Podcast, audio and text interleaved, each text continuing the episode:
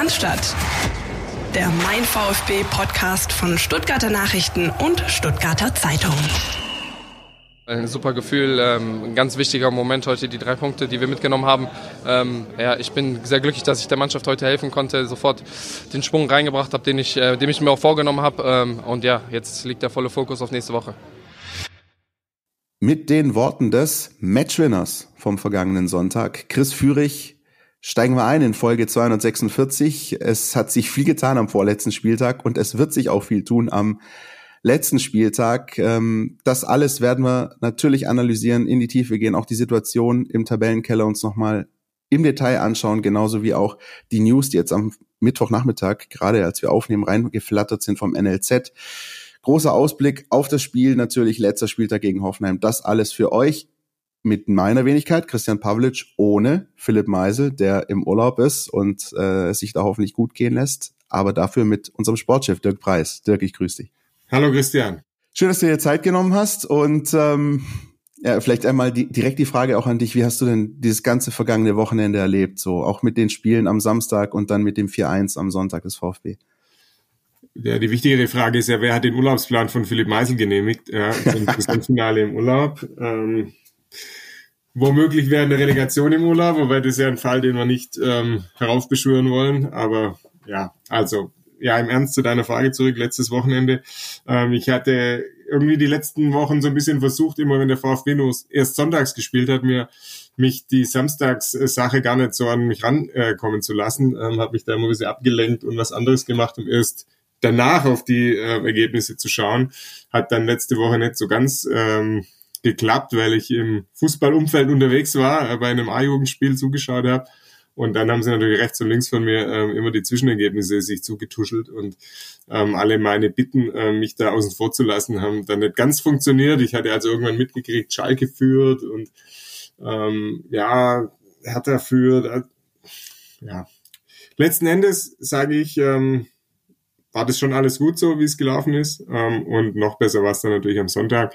Da war ich dann ja mit im Einsatz, nicht im Stadion, aber mit den Kollegen in Kontakt äh, ständig, damit wir das alles umsetzen können, was die dort so produziert haben und haben wir das gemeinsam auf unsere Seiten und in die Printausgaben gebracht. Und das war natürlich dann ein rundum, fast rundum gelungener Spieltag, so alles in allem. Ja, ging mir auch so. Ich konnte es mir nicht nehmen lassen, habe mir am Samstag die Konferenz angeschaut und ähm, man hat ja auch so ein bisschen immer dieses Gefühl, ähm, auch wenn ich jetzt weder am Samstag noch am Sonntag auf dem Platz gestanden bin, aber man hat ja schon immer so ein bisschen das Gefühl, ne, wenn die Dinge in den Händen anderer liegen, dann fühlt man sich nicht wohl bei. Also es geht mir im Tischtennis auch so, äh, wenn das entscheidende Spiel ansteht, dann äh, spiele ich lieber selbst, als anderen dabei zuzugucken. Und der, der Samstag war schon unangenehm. Ähm, aber ich hatte danach auch direkt den Eindruck, als dann alle Spiele zu Ende waren, das hätte deutlich schlechter ausgehen können, ähm, so in der Gesamtsituation. Ne? Ähm, dass äh, Bochum und Schalke noch später Ausgleiche erzielen würden. Ähm, das hatte ich fast schon irgendwie im Gefühl. Also ich hatte, ich hatte schon gedacht, dass die beiden in der Lage sind, spät zu treffen. Deswegen war es auch vielleicht gar nicht so schlecht, dass ähm, ich vorher nicht anders stand. Ne? Also wenn es zum Beispiel bei Hertha gegen Bochum kurz vor Schluss unentschieden gestanden hätte lange und dann Hertha hätte aufmachen müssen, um auf den Sieg zu gehen, ähm, war ich zu bezweifeln, ob das Spiel unentschieden ausgegangen wäre. Aber so ist es halt genau so gekommen. Ähm, und dann hat man eben in der Tabelle gesehen, okay, du hast die Situation wieder äh, dahingehend, dass du mit zwei Siegen drin bleibst. Aus eigener Kraft. Und das ist das Beste, was es im Sport gibt. Und das ist, glaube ich, egal, ob es da um Handball, Fußball, Tennis, was auch immer geht. Wenn man die Dinge in der eigenen Hand hat, dann äh, ist es am besten. Und so kam es dann auch. Ähm, und dann kam die Begegnung am Sonntag in Mainz. Die habe ich mir angeschaut. Ähm, Dirk kennst du vielleicht auch in äh, bei Didis Ersatzbank in Denkendorf. Didis äh, Ersatzbank warst du. Sehr, sehr, sehr, sehr äh, äh, guter Laden. Äh, war viel los direkt am Stadion in Denkendorf, ja. VfB-Fantreff. Ähm, bin da gewesen mit äh, Freunden und ähm, die Stimmung war schon, also der Laden war voll, die Stimmung war durchaus angespannt und erst recht natürlich auch, als der VfB früh in Rückstand geraten ist. Ähm, dann hatte ich wiederum eine wunderbare Begegnung auf der Herrentoilette zur Pause. Ich weiß nicht, was mich geritten hat, aber ich habe meinem äh, Kollegen, der neben mir stand, gesagt, ähm, ich habe irgendwie das Gefühl, der Führig kommt heute noch rein und und macht was und wird einen guten Tag haben. Ich weiß wirklich nicht, wie ich dazu kam.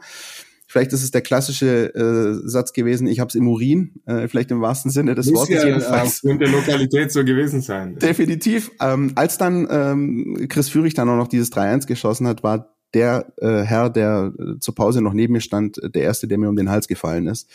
Ähm, also es war schon auch wieder ein besonderer Nachmittag, auch wenn ich jetzt nicht persönlich vor Ort in Mainz gewesen bin, aber trotzdem auch wieder so ein Nachmittag, der einem in Erinnerung bleibt. Aber ich glaube, in äh, Mainz selbst war das noch mal ein bisschen emotionaler, oder? Ja, wie gesagt, ich war auch nicht in Mainz. Die Kollegen ähm, Gregor Preis und David Scheu waren für uns in Mainz, aber ich natürlich in Kontakt mit ihnen und ähm, im, im Büro in Möhringen gesessen und dann haben wir das gemeinsam alles gemacht und natürlich war es dann hinterher äh, emotional oder das Schöne war, es gab mal ein paar Minuten, die dann nicht mehr emotional waren, nachdem nämlich das äh, 4-1 auch noch gefallen war, dann konnten wir ja wirklich mal durchatmen und zumindest diesen Rest der Nachspielzeit äh, mal genießen. Das kennen ja viele VfB-Fans schon gar nicht mehr, äh, dass man ganz in Ruhe den Spielstand ähm, genießen kann, weil als es noch 3-1 stand und die Bochumer, äh, die Bochumer sage ich schon, die Mainzer dann nochmal gedrückt haben, ähm, Fabian Bredlo da die zwei rausgefischt hat, ähm, da kommen einem ja dann so, so, sofort wieder Gedanken im Kopf, wenn jetzt das 2-3 fällt und was passiert denn dann und es sind noch 10 Minuten oder 8 Minuten, 7 Minuten. Deshalb 4-1 und dann mal ein paar Minuten durchatmen und einem Abpfiff mal ganz äh, entspannt entgegensehen, war dann schon auch mal schön. Tatsächlich Gefühle, die man so lange nicht hatte, äh, auch aus VfB-Sicht. Das gab mal das 3-0 gegen Köln im Laufe der Saison, das war so eine Ausnahme, aber ansonsten ja, ähm, tatsächlich auch mal schön, wenn dann so die 5 aufblinkt ähm, vom vierten Offiziellen, man weiß, man hat das Ding in der Tasche. Wie Sebastian Hoeneß das Ganze bewertet hat und ähm, den ganzen Spielfilm des Sonntagnachmittags ähm, Revue passieren lässt, das hören wir uns jetzt mal an. Das ist sein Fazit zum Spielen auf der Pressekonferenz am Sonntagnachmittag. Ja, wir sind natürlich heute sehr, sehr glücklich über, über den Sieg. Da war heute richtig Druck drauf. Ähm, und das Spiel hat, wie erwartet, uns nochmal eine richtige Herausforderung gebracht. Ähm, ja, erste Halbzeit der ersten Halbzeit, also vor der Trinkpause, war es ein recht ausgeglichenes Spiel. Wir gehen haben keine Torchance, auch die Mainzer nicht aus dem Spiel, äh, gehen dann in Führung durch, die, durch eine Standardsituation. Ähm, uns fand ich gegen den Ball ganz gut strukturiert, mit dem Ball noch nicht scharf genug, gerade nach vorne ein bisschen das Spieltempo gefehlt, äh, die, die Tiefe auch gefehlt. Das hat mir dann schon viel besser gefallen in der, in der zweiten Halbzeit, der ersten Halbzeit.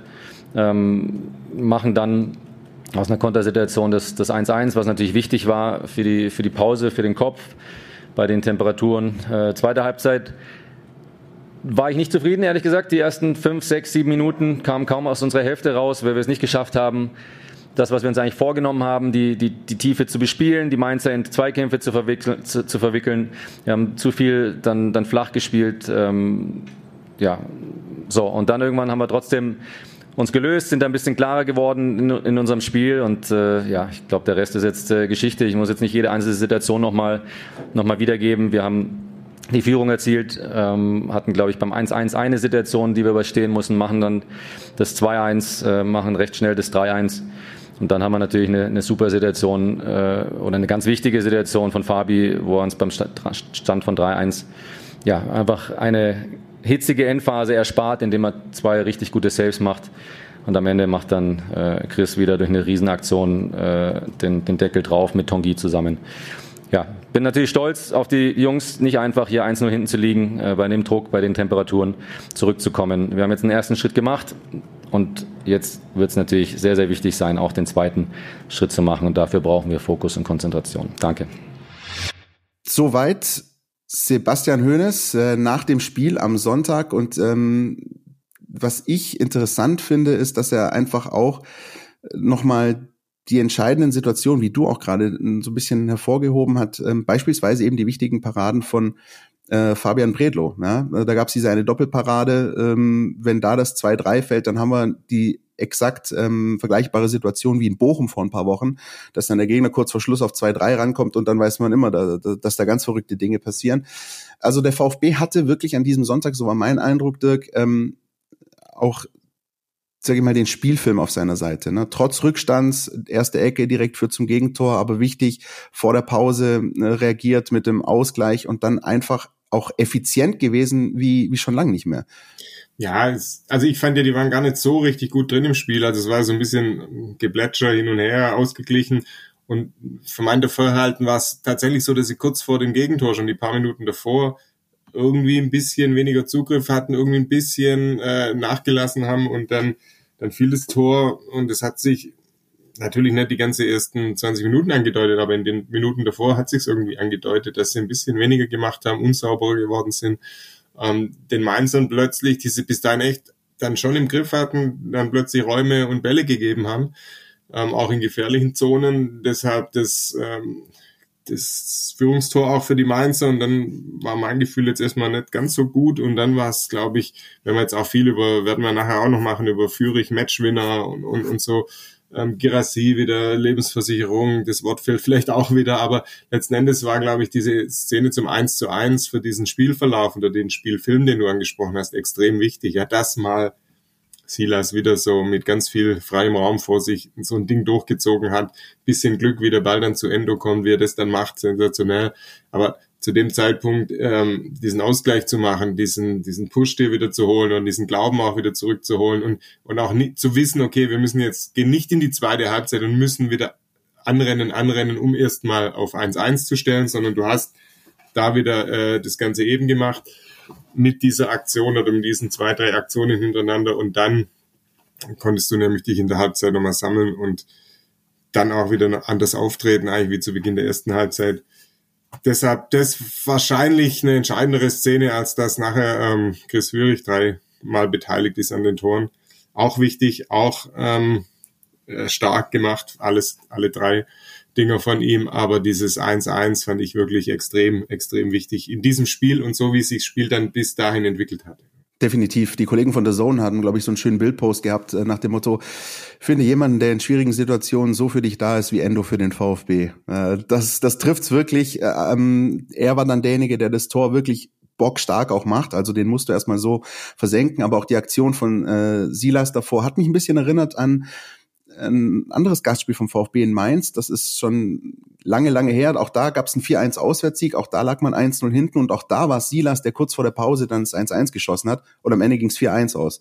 Ja, da war natürlich die Mainzer Mannschaft in einem ganz anderen Zustand. Also ja. die sind zwar jetzt gerade auch nicht gut drauf und es geht um nichts mehr. Oder es ging um nichts mehr.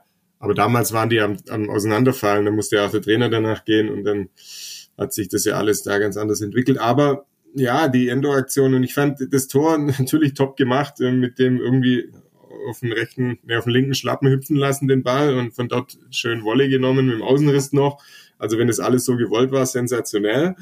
Ähm, aber das Entscheidende ist, dass er überhaupt nachgegangen ist. Sie haben im Vollspeed dem Silas hinterher, er hätte ihn nicht einholen können, da fehlen ihm zwei, drei kmh, aber er ist danach und das ist ja genau da, wo so ein Top-Mittelfeldspieler, auch die Sechser, ja, wir haben, beim VfB gibt's halt zwei Typen von Sechsern. Atakan Karasor wirst du in dem Raum nie, nie erleben oder so gut wie nie erleben, weil er eben nicht der ist, der danach geht, sondern sich wieder darauf konzentriert, ähm, für den nächsten Gegenangriff parat zu stehen. Aber äh, Endo dort von der Sechser-Position aus durchgezogen, hinterhergegangen und dann eben da sein. Ja, und das, dieses Dasein war ja schon die, die Grundlage dafür, dass er dann dieses schöne Tor machen kann. Und das ist dieses Zutrauen da nachzuschieben, das ist so in manchen Szenen traut man sich da immer noch nicht beim VfB. Da steckt halt noch die Unsicherung der ganzen Saison so ein bisschen drin. Aber das war so eine entscheidende Szene. Er geht nach, ähm, signalisiert, nee, wir, ich will, wir wollen dann kommt der Ball mit ein bisschen Glück und dann, dann fällt der Ausgleich.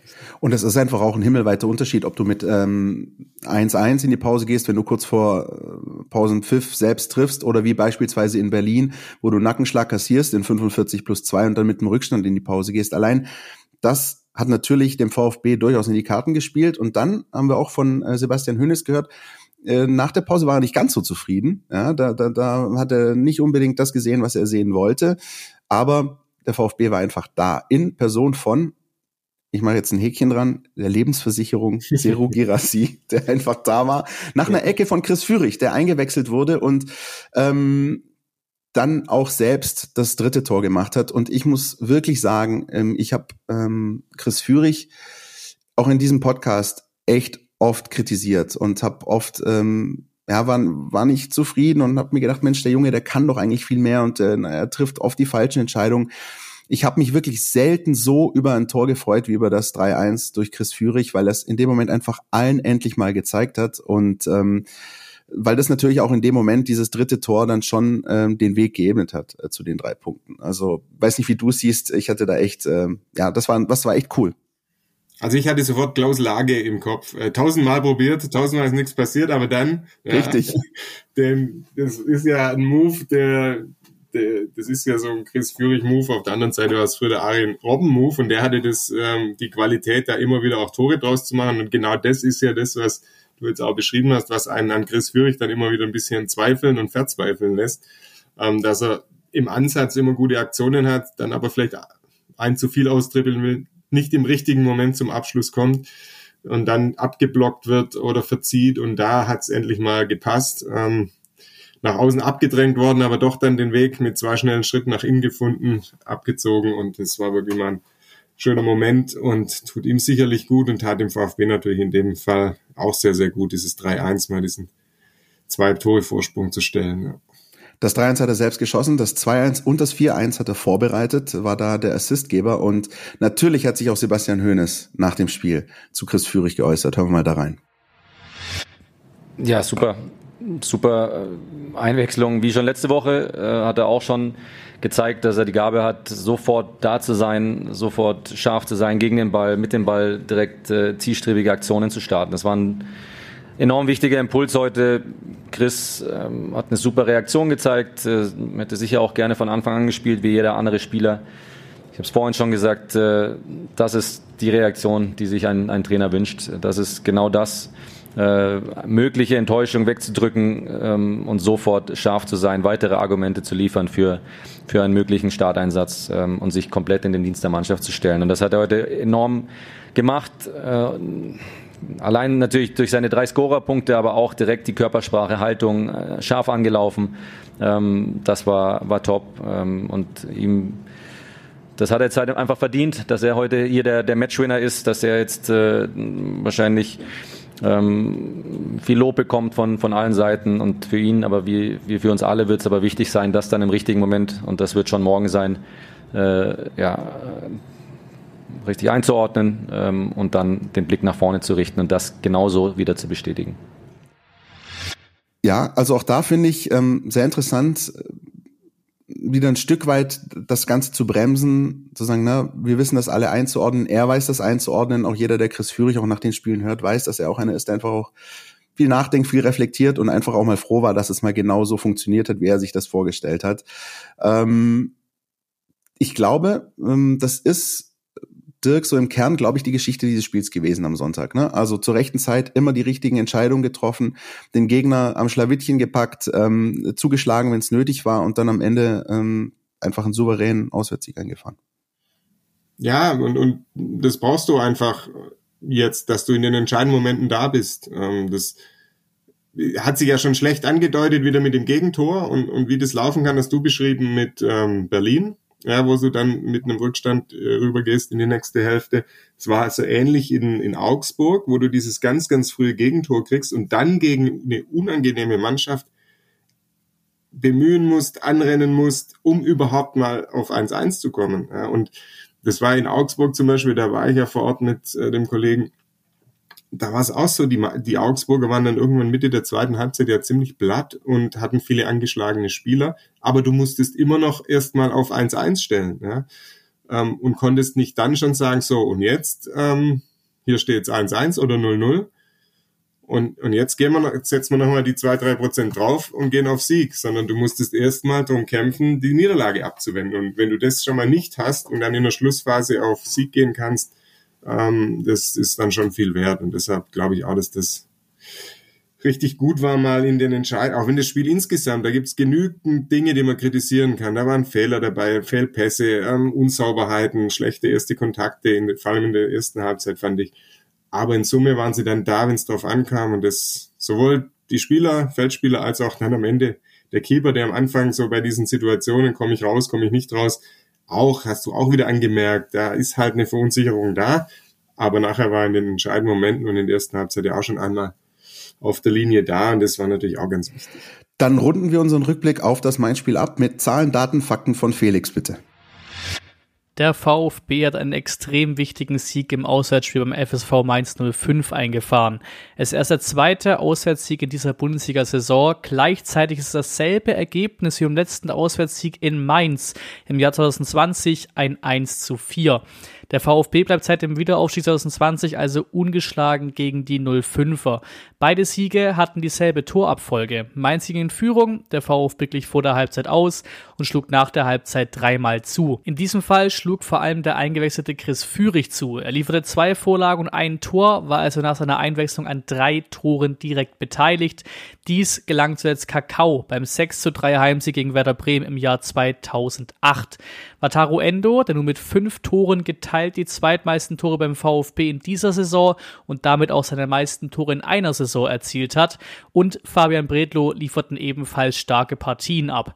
Alle drei schafften es in einige Elfen des Spieltags. Das vierte Tor legte er auf Tongi Kulibali auf. Dieser kann nun einen Top-5-Wert im Vergleich aller Spieler im europäischen Top-Ligen vorweisen. Laut Opta Franz reiht er sich hinter Haaland, Depay, Tell und Reina ein und braucht die fünft wenigste Minuten pro Tor. Die Schwaben waren ungewohnt eiskalt in Mainz. Am Ende stehen laut der Bundesliga 1,53 zu 1,68 erwartbare Tore. Die Schwaben machten also aus 1,68 mal eben 4. Die restlichen großen Daten sind ebenfalls ziemlich ausgeglichen. Ein Spieltag vor dem Ende der Saison war das ein Riesenschritt im Abstiegskampf. Der VfB springt auf Platz 15 und hat im Vergleich zu jedem noch abstiegsgefährdeten Konkurrenten das bessere Torverhältnis. Bochum ist punktgleich auf Platz 16, Schalke hat einen Punkt weniger. Hervorzuheben ist hier die Höhnes-Tabelle und damit der bockstarke Job, den Sebastian Höhnes bisher abgeliefert hat. Übernommen hat er den VfB auf Platz 18 mit fünf Punkten Abstand auf Platz 15. In den sieben Bundesligaspielen unter ihm belegt der VfB den fünften Platz in der Bundesliga mit drei Siegen, drei Unentschieden und einer Niederlage, also zwölf Punkten. Der VfB hat den Klassenhalt nun selbst in der Hand. So, dann würde ich sagen, vielen Dank Felix. Machen wir einen Haken mal an dieses Spiel und gucken auf die Lage der Liga vor dem Showdown. Also wir haben es ja schon angesprochen. Samstagnachmittag hat sich ähm, so dargestellt, dass äh, Schalke einen Punkt geholt hat, dass Bochum einen Punkt geholt hat, dass die Hertha abgestiegen ist, dass die Hoffenheimer gerettet sind, dass die Augsburger noch äh, zumindest theoretisch auf den 16. fallen können, wenn Bochum und der VfB gewinnen und sie selbst in Gladbach verlieren. Ähm, die Augsburger, wenn es am Ende wirklich ganz krass kommt, ähm, gebe ich dir ein Bier aus, aber ich würde da mal äh, sozusagen die mal ausklammern, trotzdem vor allem, ähm, weil es ja für den VfB jetzt an sich nicht ähm, elementar ist. Für den VfB ist elementar, was macht er selbst? gegen Hoffenheim. Das ist mal das Allerwichtigste. Darauf blicken wir nachher in aller Ausführlichkeit. Aber ähm, sollte das halt nicht so laufen wie gewünscht, dann ist halt einfach auch entscheidend, was Schalke und Bochum machen. Und die Schalke haben also einen Punkt Rückstand auf den VfB. Die Bochumer sind punktgleich. Die Schalker reisen zu RB Leipzig. Das einzige Ergebnis, mit dem ich tatsächlich nicht ganz so glücklich war, äh, nicht, dass die Bayern gepatzt haben, aber dass die Leipziger gewonnen haben, weil die dadurch nämlich sicher in der Champions League sind, ähm, echt ein Spiel haben, dass sie laufen lassen können. Äh, so zwischen äh, Sieg bei den Bayern und Pokalfinale können sie sich nochmal ausprobieren. Ähm, nüchtern betrachtet ist die Qualität der Leipziger natürlich immer noch deutlich höher als die der Schalke, aber an letzten Spieltagen passieren verrückte Dinge. Die Bochumer ihres Zeichens äh, punktgleich mit VfB empfangen Bayer Leverkusen. Ähm, das ist auch eine Mannschaft, die auch noch um den sechsten Platz um Europa kämpft und eigentlich auch noch mindestens einen Punkt holen sollte. Die Bochumer, die aber zu Hause auch zu ganz ähm, verrückten Dingen imstande sind. Also, ich glaube, lange Rede, kurzer Sinn, Dirk, ähm, das Beste ist, sich einfach auf sich selbst zu verlassen. Oder? Ja, so ist es natürlich. Ähm weil du hast es angesprochen, am letzten Spiel, da kann man sich auch wenig verlassen, da passieren manchmal noch komische Dinge. Äh, ich, auch wenn es auf dem Papier so aussieht, ich würde auch nicht unterschreiben, wenn jemand sagt, Schalke verliert auf jeden Fall und Bochum verliert gegen Leverkusen auch auf jeden Fall. Da unterschreibe ich nicht. Ähm, auch wenn ich gerade bei, bei Leipzig schon hoffe und davon ausgehe, dass die Qualität dann doch äh, so hoch ist von Leipzig im Gegensatz zu den Schalkern, dass selbst die mit einem sehr emotionalen und couragierten Auftritt äh, mit Kämpferherz und allem drum und dran eben dann doch, ähm, vor allem sie müssen ja dann auch auf Sieg spielen und dass dann die Leipziger mit ihren Waffen, die sie haben, diese zwei, drei Tore vielleicht machen, die dann auch den Schalkern das Genick brechen. Daran glaube ich schon, aber verlassen würde ich mich drauf nicht. Ähm, und Leverkusen, die haben nach diesem Aus in der Europa League im Halbfinale aus auch keinen besonders äh, guten Auftritt oder Eindruck gemacht. Die waren schon beim VfB ja so zwischen den Halbfinalspielen, dass der VfB hätte gewinnen können. Jetzt haben sie da so Slapstick-Tore bekommen. Also die müssen sich schon auch nochmal berappeln, äh, um da wirklich zum, dagegenhalten zu können und dann auch gewinnen zu können in Bochum. Und die Bochum, du hast es angesprochen, haben eine Heimstärke, geben da auch nochmal Gas. Ja, so ein bisschen ist wirklich der Vorteil für den VfB vielleicht, dass die beide gewinnen müssen, äh, sich nicht, also gut, Bochum könnte ja zumindest mit dem Unentschieden den, wenn Schalke verliert, oder wenn Schalke verliert, haben sie ja ohnehin den Relegationsplatz sicher. Aber wenn sie noch wirklich Richtung direkte Rettung gehen wollen, müssen sie ja beide gewinnen. Schalke muss sogar gewinnen, wenn sie Relegation noch schaffen wollen. Vor allem muss Schalke gewinnen, um am VfB vorbeizuziehen. Genau, das ist eine ja. gute Nachricht. Also äh, ein Remis würde Schalke die Möglichkeit eröffnen, bei einer Bochumer Niederlage noch auf 16 zu hüpfen, aber für genau, den VfB ja. reicht es nicht wegen des Torverhältnisses. Genau. Das ist schon mal nicht also so Also die müssen schon irgendwann sagen, ähm, machen wir noch was. Und dann gibt's eigentlich, sind die zwei Mannschaften, Leverkusen und Leipzig, schon mit so viel Speed und fußballerischer Qualität ausgestattet, ähm, dass sie dann Spiele für sich entscheiden, hoffentlich.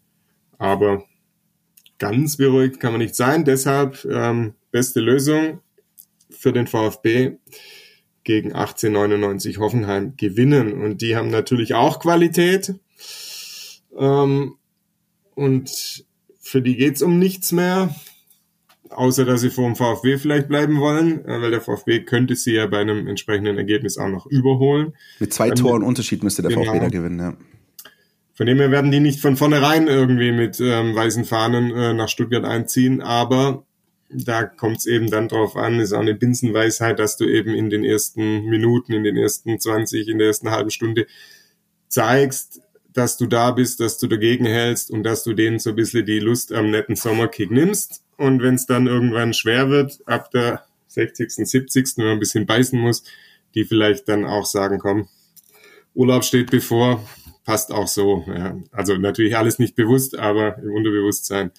Und dann kannst du das Ding vollends, wenn es nicht davor schon geschehen oder ermöglicht wurde, kannst du es dann auf deine Seite noch ziehen ich spiele zumindest am letzten Spieltag ähm, lieber daheim gegen eine Mannschaft aus Hoffenheim, für die es um nichts mehr geht, als auswärts in Leipzig gegen eine Mannschaft, ja, für die es um nichts mehr geht. Also äh, so ist es eigentlich recht vergleichbar, aber tatsächlich müssen wir nicht drum rumreden, dass Heimspiel Hoffenheim die einfachere, auf dem Papier einfache ja. Aufgabe ist, als Leipzig auswärts, aber trotzdem auszuschließen ist nichts und umso besser einfach die Situation, in die sich der VfB manövriert hat am Sonntag, das Ding einfach ähm, in der eigenen Hand zu haben.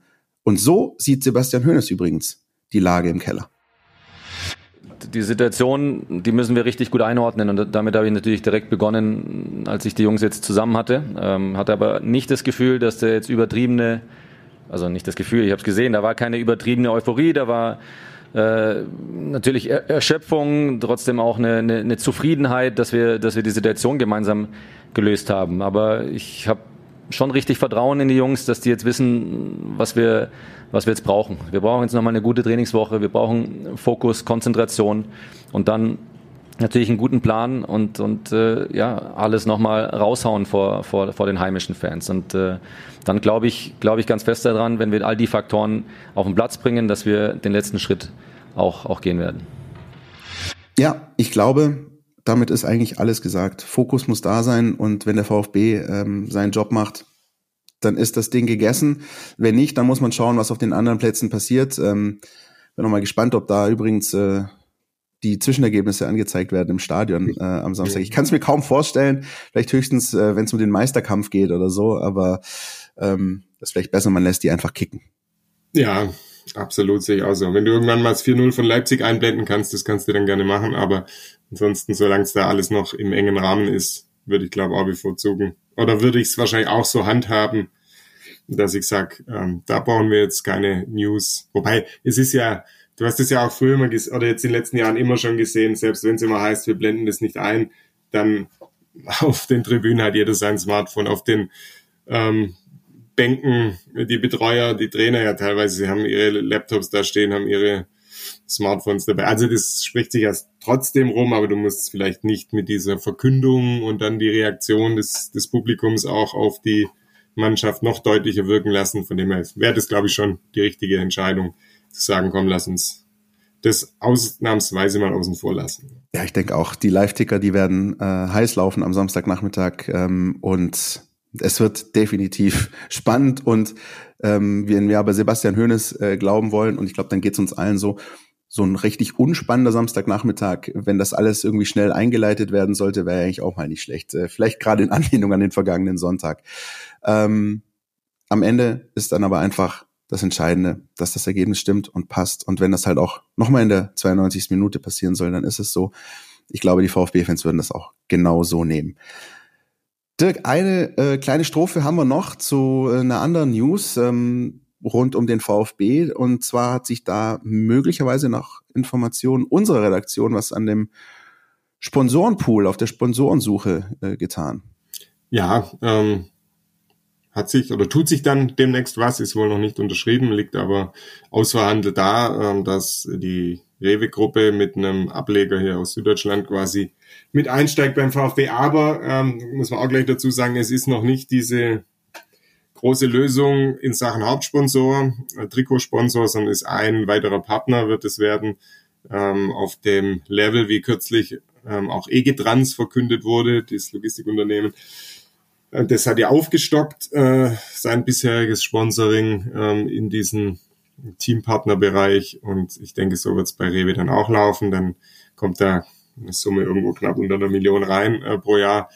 Ähm, ja, der VfB sammelt ein, das ist gut. Sie brauchen äh, jeden Euro. Von dem her passt es, dass sich da was tut.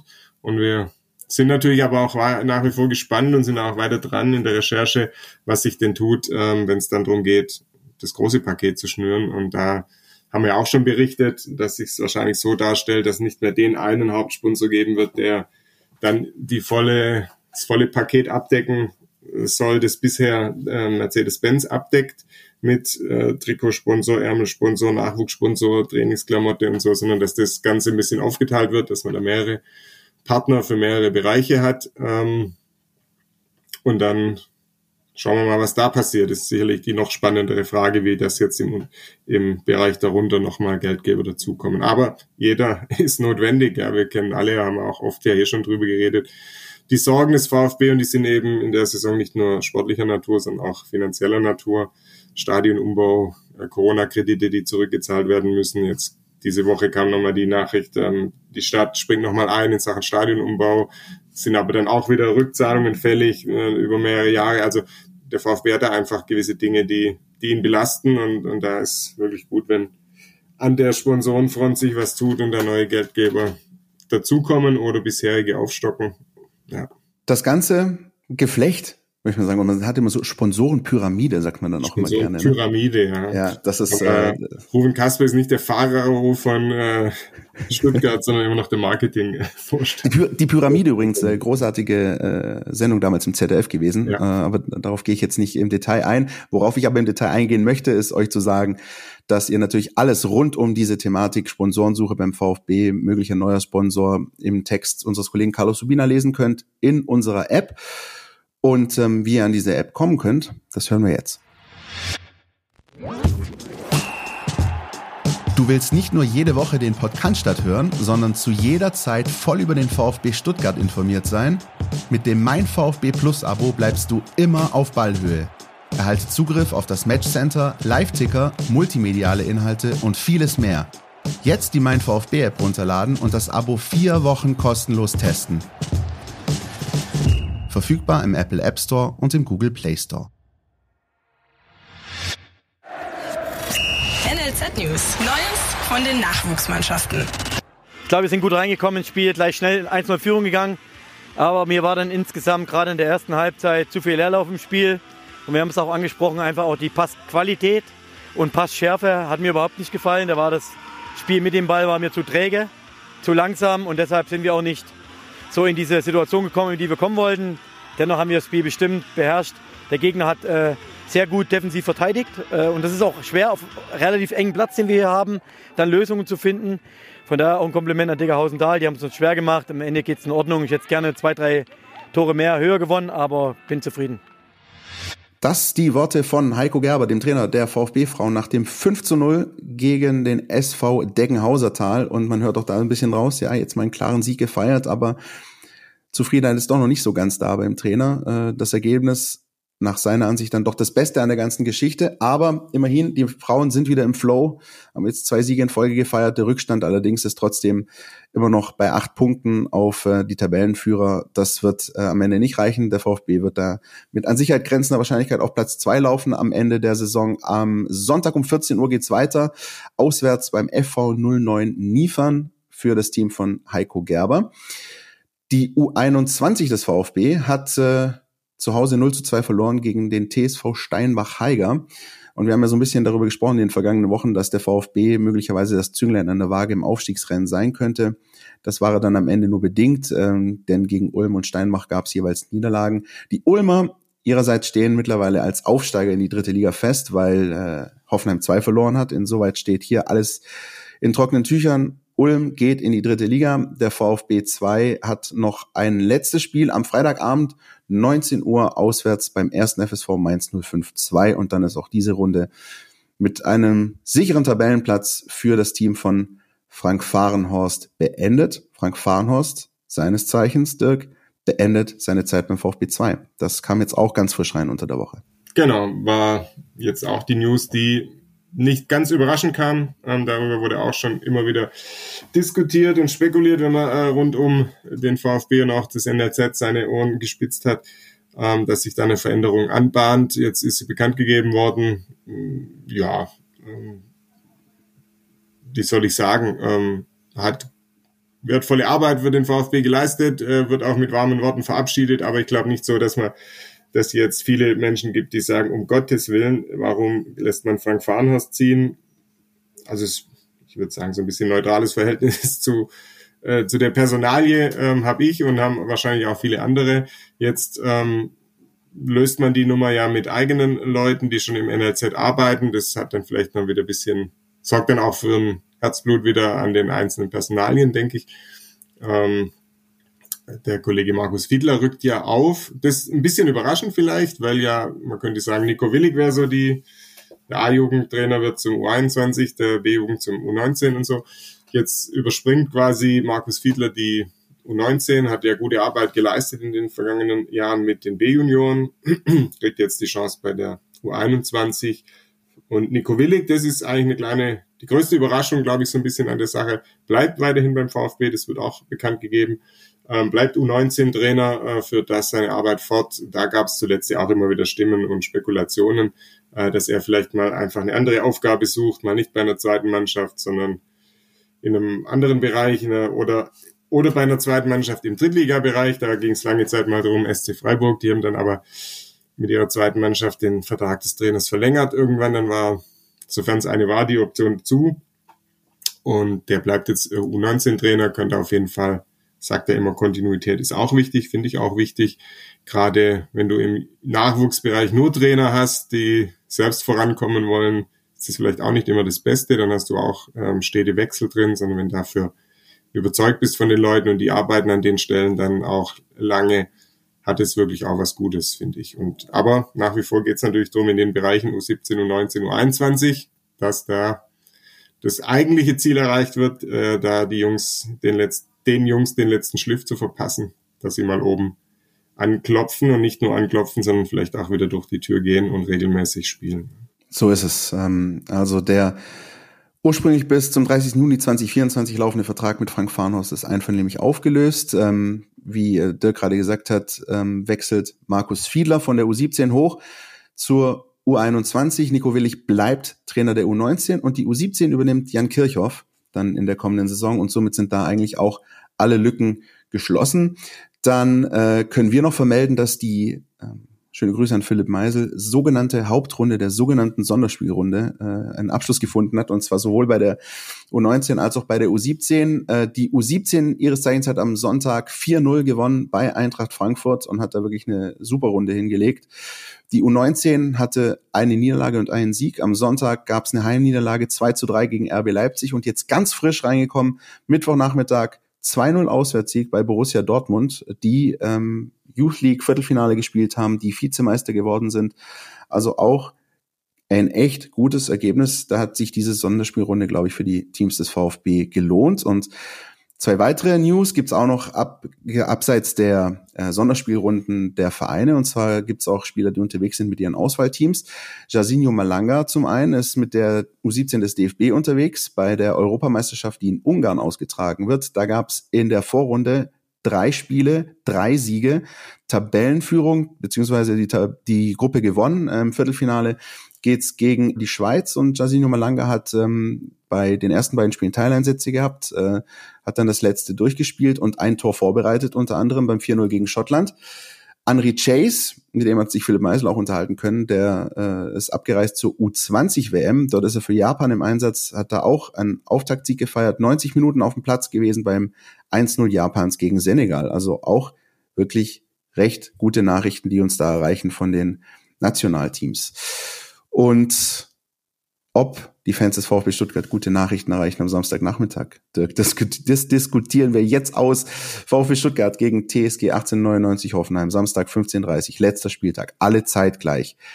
Und ähm, ich glaube, vielleicht, vielleicht räumen wir direkt mal das Thema ab, was, glaube ich, vorher seit Wochen so ein bisschen kursiert ist und was jetzt eigentlich gar nicht so heiß gekocht wird mehr. Und zwar die Trainergeschichte, dass also mit Pellegrino Matarazzo, der Ex-VfB-Trainer, für Hoffenheim an der Seitenlinie steht und mit Sebastian Hoeneß, der Ex-Hoffenheim-Trainer, äh, für den VfB. Wer kennt wen besser? Wahrscheinlich äh, Pellegrino Matarazzo noch den VfB, oder?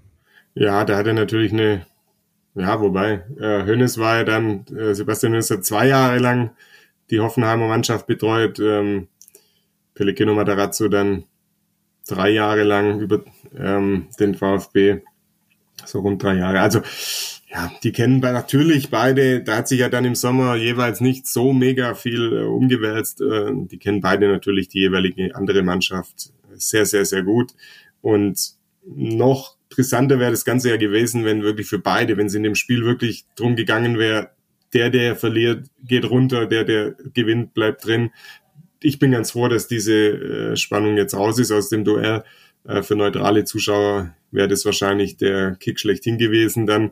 Aber ja, wir haben ja vorhin schon drüber gesprochen, wie schön es ist, auch mal ein bisschen beruhigter in eine Sache ranzugehen. Beruhigung ist noch nicht da aus VfB-Sicht, aber diese Brisanz ist raus. Wer da jetzt wen besser kennt, ich glaube, da geben sie sich nichts. Ähm, da kann jeder zehren von dem, was er über die anderen weiß.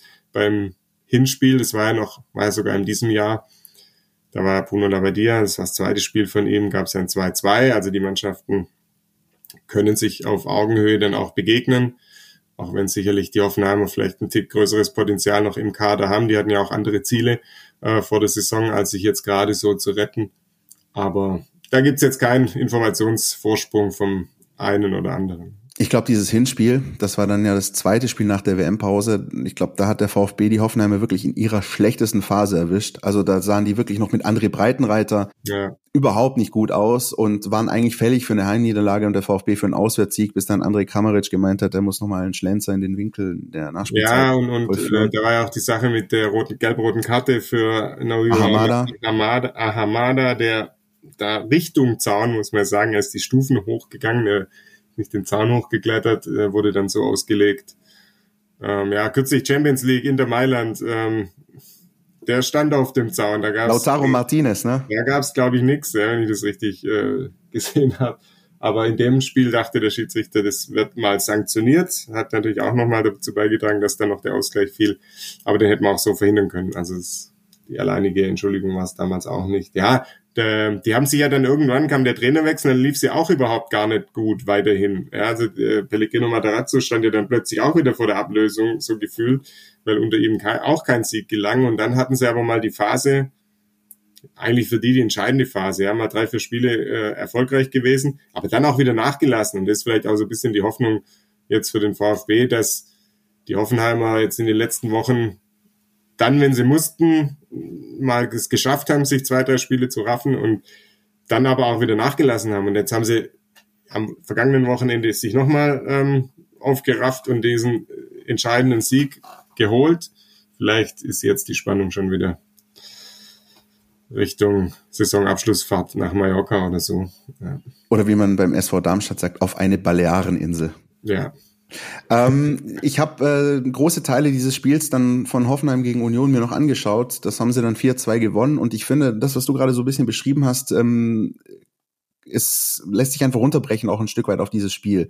Ähm, denn die äh, Hoffenheimer wirkten beileibe nicht so souverän, wie es am Ende das 4-2 suggeriert. Mhm. Äh, die hatten Phasen, wo sie wirklich auch veritabel in den Seilen hingen. Äh, gerade zu Beginn der zweiten Hälfte. Die machen selbst mit ihren ersten beiden Gelegenheiten äh, die 2-0-Führung, kassieren dann nach einer Ecke vor der Pause ist 2-1 und dann hatte man so das Gefühl, es ist eigentlich nur eine Frage der Zeit, bis Union der Ausgleich gelingt. Und das ist vielleicht so, zumindest nach meiner bescheidenen Meinung, die Phase, die man sich beim VfB in der Videoanalyse, glaube ich, noch ganz gut anschauen wird. Denn es war wirklich nicht sehr schwer für Union, sich gute Chancen rauszuspielen äh, gegen die Hoffenheimer. Und äh, darauf wird es ja auch vor allem ankommen am Samstag, also in diese Abschlusssituation zu kommen. Ähm, das ähm, ist dann am Ende für Hoffenheim gut gegangen und äh, haben dann auch wieder ein bisschen wie der VfB auch am Sonntag ähm, zur rechten Zeit die rechten Tore geschossen, das 3-1. Dann wurde es nochmal eng, dann haben sie nochmal das 4-2 am Ende draufgelegt. Ähm, für die ist natürlich ein bisschen André Kramaric so die Lebensversicherung, der in den entscheidenden Momenten da ist oder auch mal wie in München in den entscheidenden Momenten mal richtig fällt, um einen Freistoß zu generieren. ähm, interessante Mannschaft. Ähm, ich bin tatsächlich wie du auch ähm, der Meinung, dass es aus VfB-Sicht nicht schlecht ist, dass Hoffenheim jetzt nicht zwingend noch einen Punkt braucht in dem Spiel, weil dann wäre die, die Gemengelage eine ganz andere gewesen und so ist das dann vielleicht ähm, durchaus angenehmer zu gestalten. Auch hier, TSG Hoffenheim, Zahlen, Daten, Fakten. Felix ist dran. Am letzten Spieltag treffen beide Trainer auf ihre Ex-Clubs. Sebastian Hoeneß hatte bei der TSG Hoffenheim seine erste Trainerstation in der Bundesliga. Von 2020 bis 2022 wurde er einmal Elfter und einmal Neunter und spielte in der Saison 2020-2021 sogar im Europa League 16. Finale. Pellegrino Matarazzo war über 1000 Tage beim VfB im Amt und wurde nach seinem 100. Spiel entlassen. Unter ihm gelang der direkte Wiederaufstieg und in der letzten Saison die Legendo-Rettung in letzter Sekunde. Auch diese Saison hat er seinen Club gerettet. Hoffenheim ist nur ganz unrealistisch rechnerisch noch nicht vor dem Relegationsplatz sicher. Hier geht es allerdings um 26 Tore Unterschied. Apropos Tore, die Gegentore sind beim VfB gefragt. Bisher blieb der VfB nur in zwei Spielen ohne Gegentor in der Bundesliga, beide gegen den ersten FC Köln. Schaffen es die Schwaben nicht, gegen Hoffenheim zu Null zu spielen, stellen sie einen neuen Negativrekord auf. Der bisher schwächste Wert datiert aus der Abstiegssaison 1974-75 mit drei zu Null Spielen. Maßgeblich am durchaus überraschenden, rettenden Heimsieg der TSG gegen Union Berlin am letzten Spieltag war Andrej Grammaric. Er knackte damit auch die 100 100-Tore-Marke. Im Hinspiel in Hoffenheim, als der VfB noch in der letzten Sekunde den Ausgleich kassierte, erzielte der Kroate auch beide TSG-Treffer. Er ist der Top-Torschütze der Kraichgauer mit 12 Toren in 31 Spielen. Girassi könnte an ihm noch vorbeiziehen. Aktuell hat er 11 Tore auf dem Konto, benötigte dafür aber auch 10 Spiele weniger. Die Ausgangslage ist klar, gewinnt der VfB am Samstag, dann hält er die Klasse, egal was die Konkurrenz macht. Aktuell auf Platz 15 könnte auch ein Unentschieden oder gar eine Niederlage Niederlage reichen. Dafür müssen aber Schalke und Bochum bei ihren durchaus schweren Aufgaben in Leipzig und gegen Leverkusen patzen. In zwölf Heimspielen gegen Hoffenheim gewann der VfB siebenmal, spielte dreimal Remis und verlor zweimal. Die letzten fünf Heimspiele in diesem Duell verlor der VfB nicht, gewann viermal. Auf jeden Fall eine Begegnung, die statistisch Hoffnung macht. Eine Statistik ist zu brechen. Seit zwei Jahren hat der VfB in der Bundesliga keine zwei Spiele mehr am Stück gewonnen. Alle in Weiß als Motto in der ausverkauften ausverkauften Arena sollten dazu genug Ansporn sein, um den Klassenerhalt aus eigener Hand einzufahren.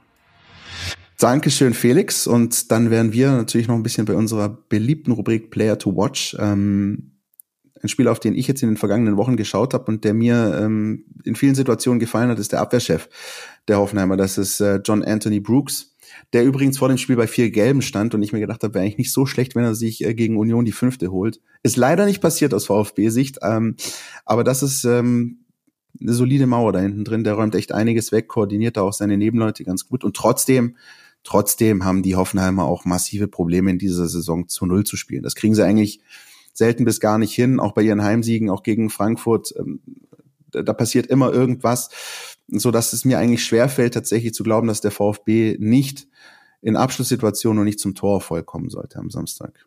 Äh, Dirk, hast du auch noch irgendjemanden, den du irgendwie besonders siehst oder? Ja, ich ähm, finde, dass der Kollege Baumgartner, Christoph Baumgartner, ein wahnsinnig interessanter Spieler ist, hat aber jetzt dieses Jahr natürlich auch, hat dem VfB letztes Jahr wehgetan, empfindlich. Oh ja, das war bitter. Ähm, aber jetzt in dieser Saison auch nicht permanent äh, gut gescored und gut gespielt. Aber den, den finde ich schon einen guten Mann. Und was, glaube ich, auch so ein bisschen ein großes Plus für Hoffenheim jetzt in der Schlussphase dieser Saison war, ist, dass Krischer Brömmel zurückgekehrt ist. Ja, weil der eben, weiß nicht, Spannungsabfall kennt er nicht mal aus dem Duden, glaube ich, das Wort. Ähm, der ist natürlich einer, der immer pusht und der immer vorangeht und der hat ihnen ja lange Zeit gefehlt. Ich glaube, Knöchelbruch äh, war es. Ganz schwere Verletzung, er war monatelang raus. Genau, dass sich in der Vorrunde zugezogen hat. Und der kam ja jetzt wieder zurück. Und ich glaube, aus Hoffenheim ist sich gerade rechtzeitig dann schon im Training dabei, um vielleicht da ein bisschen äh, entsprechend das, ähm, ja, dieses Verkörpern, äh, diese absoluten Leistungsbereitschaften ein bisschen auszustrahlen, das zu verkörpern im Training und jetzt zuletzt ja auch wieder in den Spielen. Und das ist schon ein für die Mannschaft, gerade wenn du so eine, so ein bisschen eine launenhafte Mannschaft hast, die sehr schnell zufrieden ist vielleicht auch, ja, und sagt so, jetzt haben wir doch unsere zwei, drei Siege geholt, jetzt machen wir wieder ein bisschen langsamer, ähm, der ist da schon ein entscheidender Mann. Und deshalb ist der auch einer, auf den ich immer mit Interesse äh, blicke. Ähm, auch weil er aus der Region kommt, vermutlich, ne? Weil er auch aus der Region kommt, TSV RSK Esslingen, ja, ist hier zu nennen. Ähm, dann gab es ein Kapitel beim KSC, äh, das ähm, gut, kann jedem passieren. Äh, nee, im Ernst, das ist ja auch so, der, ich habe mich, dummerweise muss man ja ein bisschen mit der Relegation auch beschäftigt schon. Ähm, das Spiel, mich nochmal da kurz drauf geschaut auf das Spiel, das der VfB da schon mal hatte, Union Berlin. Da war Krischer Brömmel auch dabei, und zwar bei Union Berlin damals, als der VfB abgestiegen ist 2019. Ja, und der ist für solche engen Dinge äh, Willenskraft, äh, wirklich da ein Spiel noch auf eine Seite zu ziehen oder dann auf einer Seite zu lassen. Da ist er schon ein guter Mann. Ähm, ja, und der ist wieder dabei und deshalb schaut man sicherlich da auch hin. Tatsächlich vermutlich sogar derjenige, der am motiviertesten sein dürfte äh, aus Reihen der Hoffenheimer. Kann ich mir zumindest gut vorstellen, wenn es gegen den VfB geht, ist er eigentlich immer sehr gut mit dabei. So, dann gibt's zwei Statistiken, äh, die sich irgendwie schon länger hinziehen und für die es äh, nach meiner Ansicht Zeit wird, dass sie zu Ende gehen. Äh, die eine Statistik äh, hat jetzt mit dem VfB direkt nichts zu tun, aber das ist der sogenannte Bayern-Fluch. Nämlich Mannschaften, die gegen die Bayern gewinnen, sehen am Wochenende drauf schlecht aus. Das geht dann in Richtung Leipzig. Äh, also wollen wir mal hoffen, dass es diesen Bayern-Fluch aus Leipziger Sicht nicht gibt und sie auch nach dem Sieg gegen die Bayern nochmal gewinnen können. Und das andere, und die betrifft den VfB jetzt nun aber so richtig, das ist die, dass es seit äh, 2021 dem VfB nicht gelungen ist, zwei Bundesligasiege in Folge zu holen. Und auch das wird jetzt eigentlich Zeit, oder? Ja. Mehr gibt da eigentlich nicht zu sagen, ja. Wäre schon, schon mal an der Zeit. Es ist ja jetzt auch, wenn man so ganz oberflächlich draufblickt, sollte das ja eigentlich auch kein Ding der Unmöglichkeit sein, mal zwei Spiele hintereinander zu gewinnen. Erstaunlich tatsächlich, aber auch bezeichnend für die letzten zwei Jahre, dass es dem VfB nicht gelungen ist bis dahin. Aber schön, dass man da was äh, auch in der Hinsicht zurechtrücken kann. Und ein, wie sagt man so schön, einen besseren Zeitpunkt könnte es ja nicht geben, um das in die Tat umzusetzen. Exakt so ist es. Dann blicken wir noch aufs Personal. Da wissen wir seit äh, Mittwochnachmittag, dass Borna Sosa wieder zurück ist im Training äh, nach seiner Infektion des Mund- und Rachenraums, äh, wo manche so ein bisschen übrigens geschmunzelt haben am Sonntag. Ich kann dir sagen, Dirk, ich habe das selber zu Wochenbeginn tatsächlich gehabt und so Schluckbeschwerden uh, muss man nicht zwingend haben. Äh, jedenfalls ist er wieder zurück und ähm, äh, wobei ich dazu Klammer auf noch gerne sagen würde, dass auch Niklas Nate die Sache in großen Teilen sehr sehr gut gemacht hat in Mainz. Äh, Klammer zu, also das haben glaube ich auch einige vielleicht ein bisschen anders befürchtet, aber das war echt eine gute Nummer. Sosa zurück. Wo noch ein großes Fragezeichen ist, ist äh, bei Dan Axel Sagadou, der, ähm, und da sind glaube ich auch alle zusammengezuckt, als sie die Szene gesehen haben am Sonntag, ähm, richtig einen abbekommen hat, äh, ausgewechselt werden musste und am Mittwoch zumindest beim Training noch nicht mit dabei war. Ähm, Ferndiagnosen äh, sind da nicht angebracht in meinen Augen, aber zumindest ist da äh, die Situation durchaus fraglicher als bei Borna Sosa. Immerhin ist ja mit Dinos Malopanos ähm, jemand zurück, der auch die Sache dann in der Schlussphase in Mainz ganz gut gelöst hat. Also ich glaube, da ist der VfB zumindest, was die Position angeht, äh, ganz gut aufgestellt. Dann, ich sag's nur der Chronistenpflicht halber, aber einfach, weil wir das immer jetzt schon seit äh, Wochen abhandeln, äh, gibt's immer noch die beiden Spieler beim VfB, die bei vier gelben Karten liegen. Äh, das sind Silas und Waldemar Anton. Ähm, und diese gelben Karten würden auch mitgenommen in eine mögliche Relegation. Ja. Also sollte es wirklich so kommen, dass da einer von den beiden sich die Verwarnung abholt und der VfB wird am Ende 16 dann ist man im Hinspiel äh, der Relegation gesperrt. Muss auch nicht zwingend sein, aber mei, Relegation muss auch nicht zwingend sein. Ja, und wenn du, sagen wir mal, mit, ich bin, reg mich da auch immer sehr auf über taktische Fouls, wenn sie äh, an der Mannschaft begangen werden, für, für die dann mein Herz in irgendeinem Spiel schlägt, äh, ist das immer sehr ärgerlich, wenn einer auf dem Weg zum grandiosen Konter ist und dann gibt's den Trikotzupfer, aber wenn du 2-1 führen solltest und du könntest in der 90. oder 92. mit einem solchen Trikotzupfer ähm, trotz der dann fünften gelben Karte ähm, einen verheißungsvollen Konter unterbinden, dann ist es wahrscheinlich schlauer, sich die fünfte abzuholen, ähm, auch mit Blick auf die Relegation, weil die dann vielleicht gar nicht Realität wird.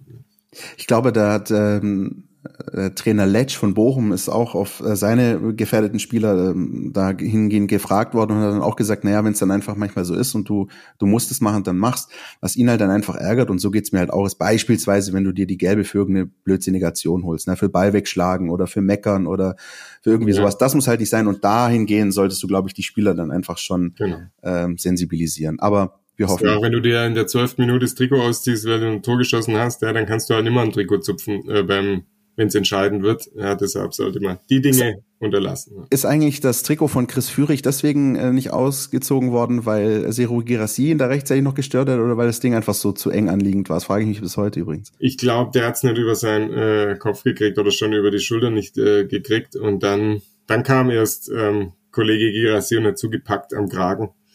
War ähm, vielleicht auch ganz gut so. Genau. Ja. Reißfestigkeit auch äh, unter Beweis gestellt, freut sich der Ausrüster auch.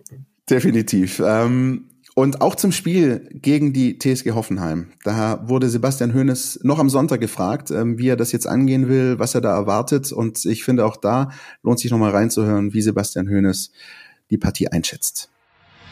Ähm, wir wollen natürlich äh, möglichst wenig Spannung und deswegen werden wir das Spiel ähm, sehr, sehr gut fokussiert und, und vorbereitet angehen und, und wollen das Spiel gewinnen. Ähm, und dann haben wir es in der eigenen Hand. Und trotzdem äh, wird es einfach nochmal eine, eine große Herausforderung, das Spiel. Ich bin mir sicher, dass die Hoffenheimer auch nochmal einen guten Abschluss wollen. Ähm, so gesehen gilt es jetzt einfach darum, dass wir, dass wir uns gut vorbereiten. Und die Erfahrungen, die die Jungs letztes Jahr gemacht haben, die werden sicher nicht schaden. Ähm, haben da schon mal eine sehr schwierige Situation gemeinsam bewältigt und das werden wir jetzt ähm, am nächsten Samstag auch wieder gemeinsam versuchen. Ja, ich denke, damit ist eigentlich auch das meiste wieder gesagt zu der Partie. Ähm, ja, volle Hütte. glaube ich noch sagen muss, Christian, die gerne, de, dass der VfB sich ja schon, er hat echt noch wackelige Phasen. Ich habe ja vorhin auch so diese Phase angesprochen, wo es in Mainz dann das Gegentor auch gefallen ist. Er ist noch nicht über den Berg sozusagen, aber er hat jetzt unter Sebastian Hoeneß nur eine Niederlage kassiert. Die war natürlich zur Unzeit äh, der denkbar schlechteste Gegner auch dafür. Aber im Nachhinein, wenn du dir die Strecke anschaust, Pokalspiel, klar, das noch verlieren, aber in der Bundesliga nur das eine, äh, stehen da einfach jetzt zwölf Punkte aus diesen Spielen.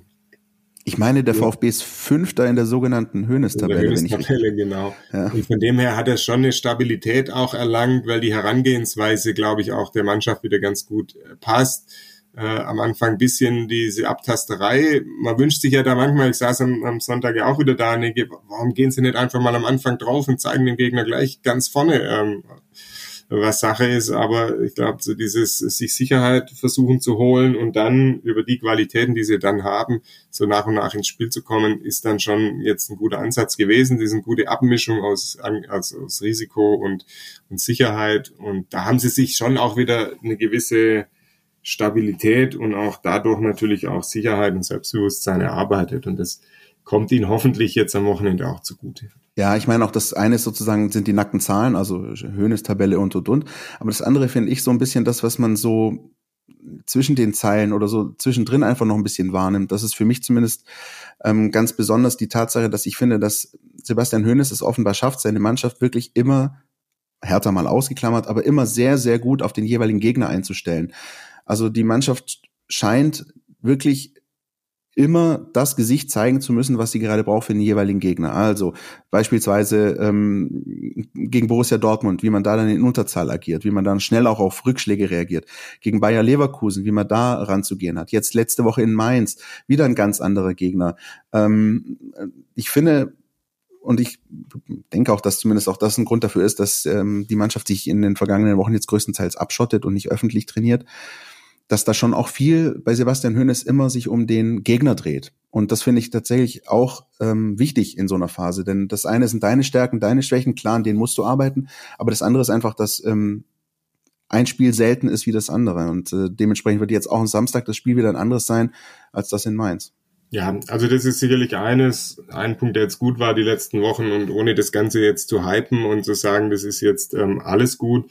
Ähm, ich, das habe ich an der Stelle in dem, bei uns hier in dem Format auch schon mal gesagt, das passt wieder besser zwischen Mannschaft und Trainer. Das hat mit der Ansprache, glaube ich, zu tun, wie er die Jungs äh, packen kann. Ähm, und es hat damit zu tun, dass sich viele Spieler wieder wohler fühlen auf den Positionen, die sie da begleiten. Und das passt jetzt einfach in Summe wieder besser zueinander und dann kommt auch die gewisse Stabilität und so ein Ausbruch nach unten wie Hertha, der ist dann tatsächlich auch relativ zügig ja wieder aufgefangen worden. Wie gesagt, es ist lange nicht alles gut und die Spiele verlaufen ja auch lange nicht so, dass man sich ähm, von Anfang bis Ende sicher ist, dass das erfolgreich ausgeht. Aber äh, man erkennt schon, dass da wieder mehr Zutrauen in die eigenen Stärken und auch mehr äh, richtiges Handeln gegen den jeweiligen Gegner vorhanden ist. Von dem her ist es für die Phase jetzt wirklich schon gut gewesen, was passiert ist, größtenteils. Ja, definitiv. Und auch das, wie du sagst, gilt es alles einzuordnen. Ähm, wie hast du wahrgenommen, was ähm, so an O-Tönen kam nach dem ähm,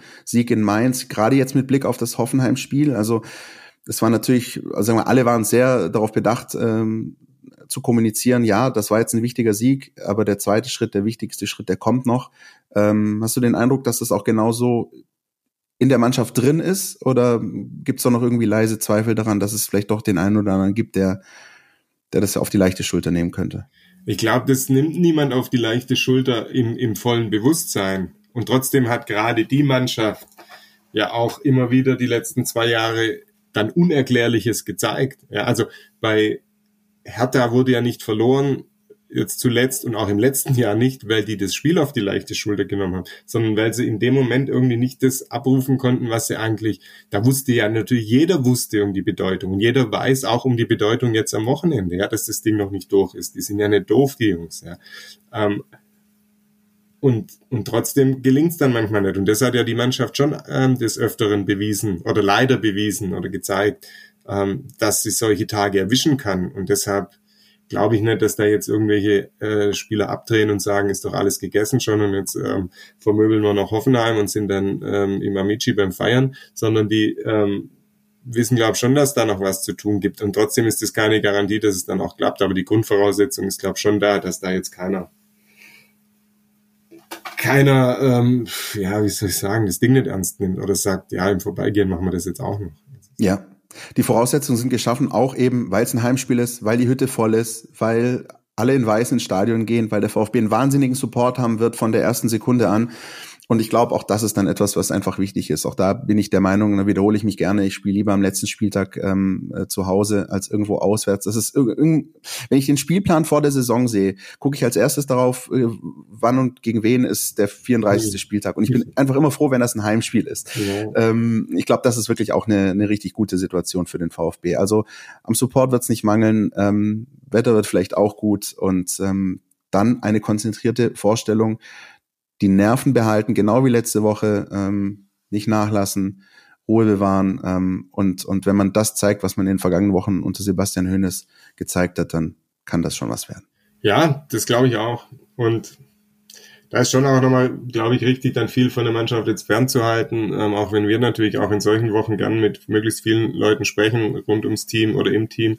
Ähm, du brauchst, glaube ich, nicht die Situation, dass dir noch zehnmal erklärt wird, was alles auf dem Spiel steht. Und es steht halt nach wie vor viel auf dem Spiel. Ja, ähm, ein Absturz in der zweiten, in die zweite Liga, der nach wie vor möglich ist, ähm, bedeutet eben eine Riesenzäsur und, und dieses Mal, dieses Mal vielleicht noch mehr als in den letzten Mal, bei den letzten Malen. Von dem her steht brutal viel auf dem Spiel nach wie vor und es, das sollten sich die Jungs einerseits bewusst sein, aber vielleicht auch nicht zu sehr in die Köpfe rein ähm, holen, dass sie da einfach mit dem, was sie sich die letzten Wochen erarbeitet haben, da auftreten und dann das zu einem guten Ende bringen, konzentriert mit dem nötigen Engagement und, und Zielstrebigkeit, dann hoffe ich, und bin zuversichtlich, dass das auch klappt. Es gilt, gemeinsam den letzten Schritt zu gehen. Den Schritt ähm, zum Klassenverbleib mit einem Sieg. Es ist erledigt, es ist geschafft. Ähm, das hoffen wir natürlich alle wie immer. Für euch da draußen die Info, alles rund um das Spiel, alles äh, auch im Nachgang des 34. Spieltags lest ihr bei uns in der App mein VfB Plus auf unseren Portalen Stuttgarter Zeitung und Stuttgarter Nachrichten. Wir nehmen euch da komplett mit und jetzt vielleicht auch schon mal, ich sag's ja nur, weil wir alle Eventualitäten mit reinspielen müssen, ne? ähm, die Info, was hier unsere kleine schnuckelige Sendung angeht. Und zwar sollte der VfB nach dem 34. Spieltag auf dem 16. Platz stehen und somit in die Relegation müssen, dann hört ihr uns in der nächsten Woche schon am Dienstag. Wir nehmen dann am Dienstag eine Spezialfolge auf, die dann am Dienstagabend spätestens erscheinen wird, um euch einzustimmen auf die Relegationsspiele. Sollte das nicht der Fall sein und der VfB also nicht in die Relegation müssen, dann hören wir uns ganz regulär in der nächsten Woche am Donnerstag und lassen dann alles nochmal Revue passieren, was da so passiert ist. Dirk, vielen Dank. Ähm, Stündchen Podcast. Ich hoffe, war okay für dich? Absolut, wie immer. Sehr gut. Ja. Und wir hoffen, dass es auch für euch okay war. Wie immer, ähm, herzliche Einladung, meldet euch, gebt uns Feedback über die entsprechenden Kanäle, at mein VfB, Insta, Facebook, Twitter, ihr wisst Bescheid. E-Mail an info at meinvfb.de nehmen wir auch alles wahr, ähm, nur mit äh, frankierten Rückumschlägen, da komme ich nicht so zurecht. Postfach 2020. Ja. so ist es. In diesem Sinne, wo wir aber alle äh, sein werden, davon gehe ich zumindest aus am Samstagnachmittag, das ist die Mercedesstraße in Bad Cannstatt. Ähm, dabei wünschen wir euch viel Spaß, hoffen natürlich auf einen positiven Ausgang für den VfB und er hatte das erste Wort in dieser Folge und er hat auch das letzte Wort in dieser Folge. Chris Führig. Ich glaube, die Fans sind genauso heiß wie wir. Ähm, jetzt haben wir alles in der eigenen Hand und wir werden alles dran setzen, das nächste Woche fertig zu machen.